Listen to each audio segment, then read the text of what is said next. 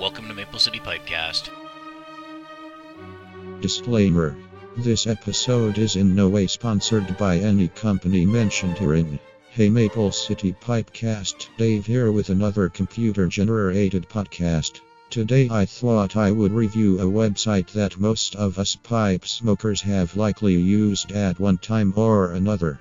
I am, of course, talking about smokingpipes.com. I have used this fine site for at least 30 tobacco orders and for the first time ever, I bought a few pipes from them in the early months of this year.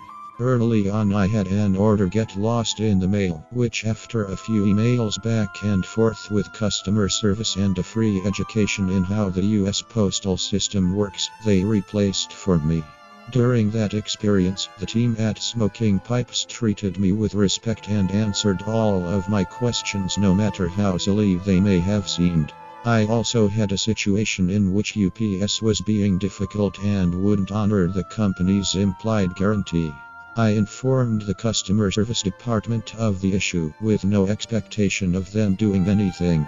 I had just wanted them to know about it, but they made it right anyway, even though they didn't do anything wrong. These were the exceptions, of course. Overall, if you use the Smoking Pipes website, you find a pleasing design that is easy to use. I have rarely had an order placed that is to me in more than 10 days, and that's saying something given Canadian customs is between us. So there you have it great selection, great customer service, and fast shipping even at the lower levels offered. I fully recommend the folks over at Smoking Pipes for your online tobacco and pipe purchases. And that's it for today.